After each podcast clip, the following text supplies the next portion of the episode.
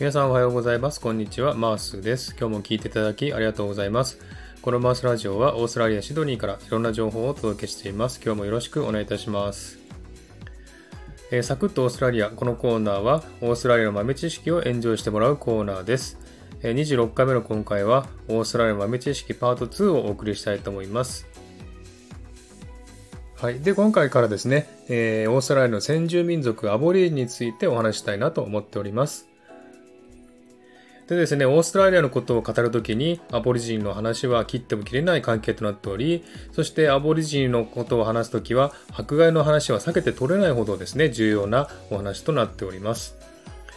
えー、アボリジニとはですね、オーストラリアの先住民族でして、えー、1770年代にね、イギリス人が、えー、来るまでに、何万年も昔からですね、独自の生活と文化を築いてきた民族なんですね。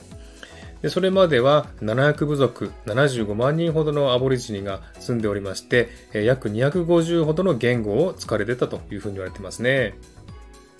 しかしですね、1788年からですね、イギリス人が囚人をですね、オーストラリアに送るようになってから、アボリジニはですね、その生活してた場所とかですね、命を奪われ始めたんですね。白人による虐殺、そして感染病によって、アボリジニの人口は6万7千人まで減ったというふうに言われています。そしてですね、アボリジンの迫害の話をする際に避けて取れない話が、ストールンジェネレーションというお話ですね。これは日本語に訳すと盗まれた世代という意味なんですけれども、これ何かと言いますとですね、アボリジンの親子からですね、子供を親から引き離して、強制収容所や孤児院などの施設に送り込んだんですね。そして多くの子供たちは性的、肉体的、精神的虐待を受けてきたというそういった経緯があるんですね。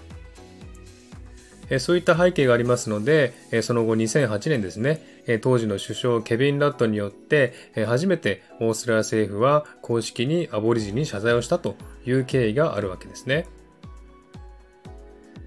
で、現在のアボリジニはですね、少しずつ人口が回復して、50万人ほどになったというふうに言われてますけれども、えー、オーストラリアはですね、昔のそういった虐待の経緯があったために、今ですね、アボリジニに対して保証金ですね、生活費を与えてるんですね。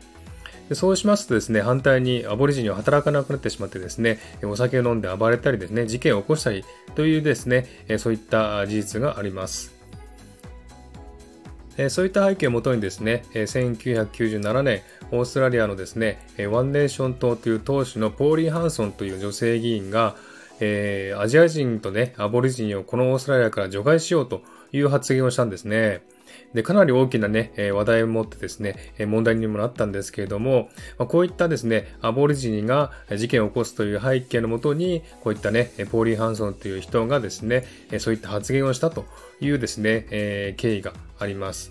でそれだけですね、もうアボリジニに対してはいろんな問題がね、えしょっちゅう起こっているということなんですね。えそんな感じでですね、アボリジンの迫害の歴史という感じでお送りしてみましたけれども、いかがでしたでしょうか？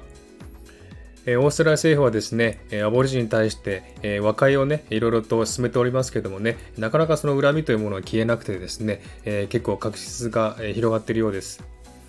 例えばですね、2000年にシドニーオリンピックがありましたけれども、その時に、アボリジンのね、パフォーマンスなどをたくさん見せたりですね、しまして、で、オーストラリア政府とアボリジンはですね、和解したんだというですね、そういったジェスチャーをね、見せたこともあります。ですがね、え実際は和解はまだまだ難しいというふうに言われていますね。えそんな感じでね、今日はアボリジンのお話をしてみました。明日はですね、パート2としてまた別のね、アボリジンのお話をしてみたいと思っております。では今日はこの辺で終わりにしたいと思います。今日も聴いていただきありがとうございました。よろしかったらハートボタンポチッと押してもらえたら嬉しいです。ではまた次回お会いしましょう。チェアス